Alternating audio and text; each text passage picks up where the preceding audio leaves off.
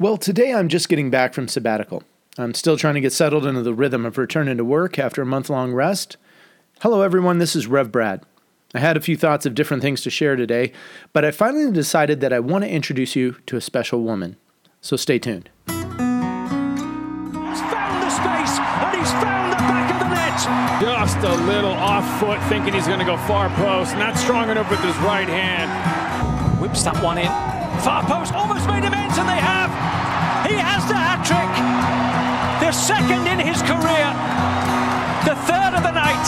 The hat trick hero. Talked about you're not going to be able to sustain that kind of pressure. To the corner. Goes towards the near post. And you're on the angle. And what a goal! What a goal! One of the things I love most about the beautiful game of football is the opportunity that it holds for both men and women. Being the father of four girls, there are few sports that afford both boys and girls similar opportunities for development within the game. Plus, as my oldest daughter gets ready for a second year of high school girls soccer, I'm more than ever looking at the game from the women's side. And as my daughters continue to grow, one of the things I want to do as a father is introduce them to strong women of faith, women who have an entrepreneurial spirit, to women that are exemplary in life, love, and service. Well, a few years ago, I met the woman who I want to introduce you today through the course of my reading and working through Celtic Daily Prayer. It's a daily devotional guide that features many of the Celtic saints that have preceded us in the faith. If you're looking for a devotional guide, this might be a great help for you. I know I've mentioned it many times before. But our family had a neat discussion around the dinner table the other night as I told my girls about this lady. Her name is Bridget. Bridget of Kildare. Bridget was an Irish woman who lived around 450 to 523 AD. There aren't a ton of stories about her, but we do know some pretty interesting things. First, she was famous for her generous and hospitable spirit. There are a number of stories where she's seen giving to the poor and taking people in and looking after the needy. She was an extremely practical person, too. Bridget's feast day, the day she's celebrated by the church, is February 1, which I think makes it a great time to talk about her and her life here on this podcast today. Some of the most well known stories about Bridget are around these themes and moments where she's being generous and showing hospitality. There's one story that's told where Bridget, uh, she's in the habit of giving her father's possessions and food away to the poor. And her dad became so frustrated with her that he decided one day to sell her to the king because he just couldn't take it anymore. So he gets Bridget, throws her in the chariot. They they drive to the castle. They go to the king. While he's in audience with the king, the story goes that Bridget was sitting there in her father's chariot, and a beggar comes up and asked for any alms that she could spare. Bridget hands over her father's sword. Later, when Dad and the king came out, they were amazed to learn what happened. Bridget's dad probably wasn't too happy either. Bridget had utterly no regard for what she had done. She was only motivated with compassion. Well, this certainly scared the king off, and he realized he couldn't take Bridget in because she might end up giving away his entire kingdom someday. Another story of Bridget includes a time when she was a guest in someone else's home. Lepers came by the house asking for food, and Bridget couldn't find anyone who could help her, except for a young boy, a servant boy, who was a mute. She asked him for the key to the kitchen. Where is it?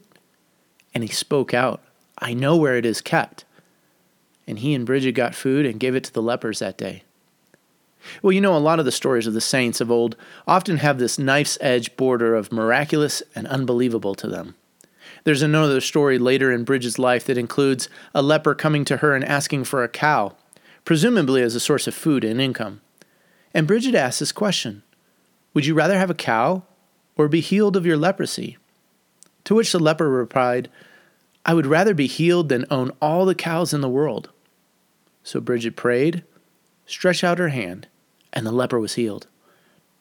You know, while sharing these stories and a few others with my wife and daughters, the question arose how do we show generosity and hospitality like Bridget did?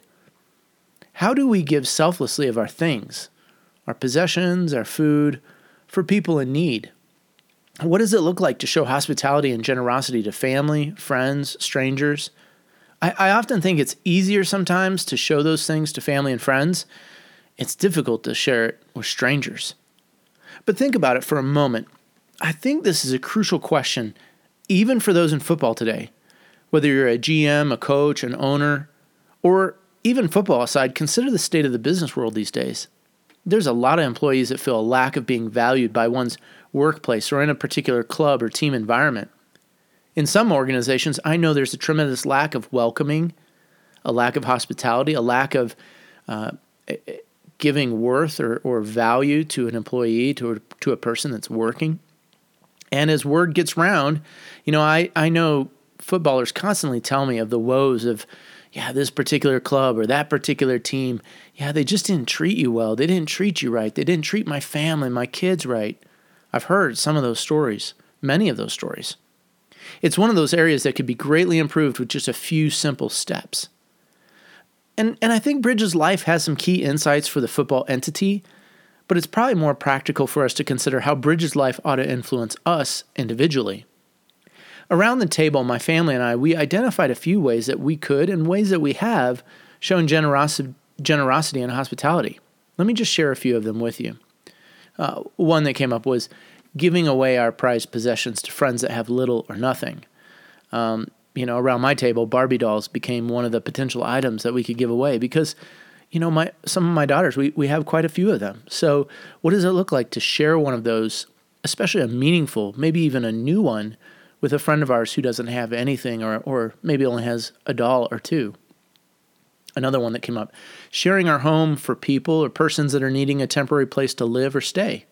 It's something we've done for athletes and, and for their family members uh, occasionally, you know, and, and, and we have friends that have been between homes and they needed a place to stay. And so they move all their stuff into our house and take up our basement. And, and, and that's a, that's a good way of showing uh, hospitality and, and sharing what we have. Another one we, we often do is opening our home and providing a meal. And whether that's for family, friends, or strangers, we've, we've had the whole gamut here at our place. Uh, another one that we've we've tended to do, we haven't done in a while, is making homeless bags to hand out to those that are, you know, kind of on the side of the road looking for help or looking for support. And it's a project we've done with athletes and friends with our church before. We just put really useful items in a in a plastic bag and instead of giving people money, you know, maybe there's a food gift card or something in there, but instead of giving money away, we we give them this sort of practical bag that that they can use. Well, I shared with the girls about um, this other friend of mine that I know who excels in practicing the art and discipline of generosity and and and hospitality. I learned one time from her that uh, some guests had come over into their home, and uh, the the wife of of the guest made a comment. She's how lovely this wreath looks that was hanging over the fireplace. And this friend of mine went over to the wreath, took it down, and gave it to him. And she said, "Look, I've enjoyed this for long enough. And it's really meaningful that I get to give this to you. And I want you to take it home with you, put it somewhere in your home, and I want you to enjoy it now. And I think, what can you imagine if we lived like this? If we treated one another like this? What a difference and impact on our world it would make. Uh, I think about practical football examples and illustrations my mind keeps coming back to the very practical times that it often happens young athletes are in academy situations. I, I think we've all heard at least a story or two about a superstar who looks back and there was that family who took them in, that fed them, housed them, clothed them, kept them as a member of their own family, uh, took care of them as if they were, uh, you know, just one of the children. You know, oftentimes that's not really done for some reward or fame. I recently watched a Netflix documentary on Antoine Griezmann. Part of his story included the hospitality and generosity of the scout, and he let Antoine stay with him while he was in the academy and he was away from his family. I, have seen and I know about other similar stories within our own academy, the Rapids Academy. A family has all the out of town kids over for a meal every week. They they become almost like the surrogate family. That's it. That's the generosity and the hospitality that that I think is part of the spirit of what Bridget was doing. You see, there's this beauty and blessing in the gift of hospitality and, and in the one who has a generous spirit. Now, if you're an executive, if you're an administrator or a coach or a GM, you might be thinking, oh man, what's this going to cost me? Uh, what's this going to do to the bottom line? And, and I know some of you, you have teams and clubs and situations where you struggle already with the expenses, but it's just a few little things that I think help change the attitude and the culture of a club, and they they show something different. They show something different about you and, and your team and, and your environment. You know, part of my own service as a volunteer chaplain with the Rapids is showing hospitality on game days. You know, oftentimes I come across families that are struggling to navigate the stadium with young children. You know, the kids are running off over here and over there, you know, or sometimes family members will come in from another country and they're not English speaking. They, they don't know their way around. Um, sometimes it's simply going and getting a, a coffee or a cup of water or or something else for these folks and, and just sharing in hospitality and extending um, myself on, on behalf of the Rapids Club and, and in other ways to just make people feel comfortable and feel welcome. Well, to close our time, I want to challenge you to consider how you can show generosity and hospitality in the place where you're at. If you're an athlete, you know, maybe you have a solidified place at your club. And maybe for you, generosity and hospitality means reaching out to a new, a younger, or a, a foreign player and, and that person's family. If you're a coach or club executive, you know, maybe you need to evaluate the hospitality touch points that uh, are there for your staff and for your team. Or, or maybe even creating a, a, a generosity fund because athletes and staff sometimes they'll go through a, a, moment, a crisis, they'll find themselves in trouble, and, and they just need that little extra support to help see them through. Um, you have to weigh some of those things as, as to what you're responsible for and to. But no matter who we are, or our station and place in the game or in life, we can all learn to love and serve and grow our personal capacities to show generosity and hospitality to those in need, to those that are poor, disabled, or disadvantaged in our own communities, like Bridget did. As a parting prayer, I want to leave you with Bridget's grace. This is a short, simple prayer. Uh, it may often be said uh, before a meal, but it really captures a lot of the heart of Bridget and her generosity and hospitality. God bless our food, God bless our drink, and keep our homes and ourselves in your embrace. Oh God, Amen. This is Rev Brad coming to you from the touchline.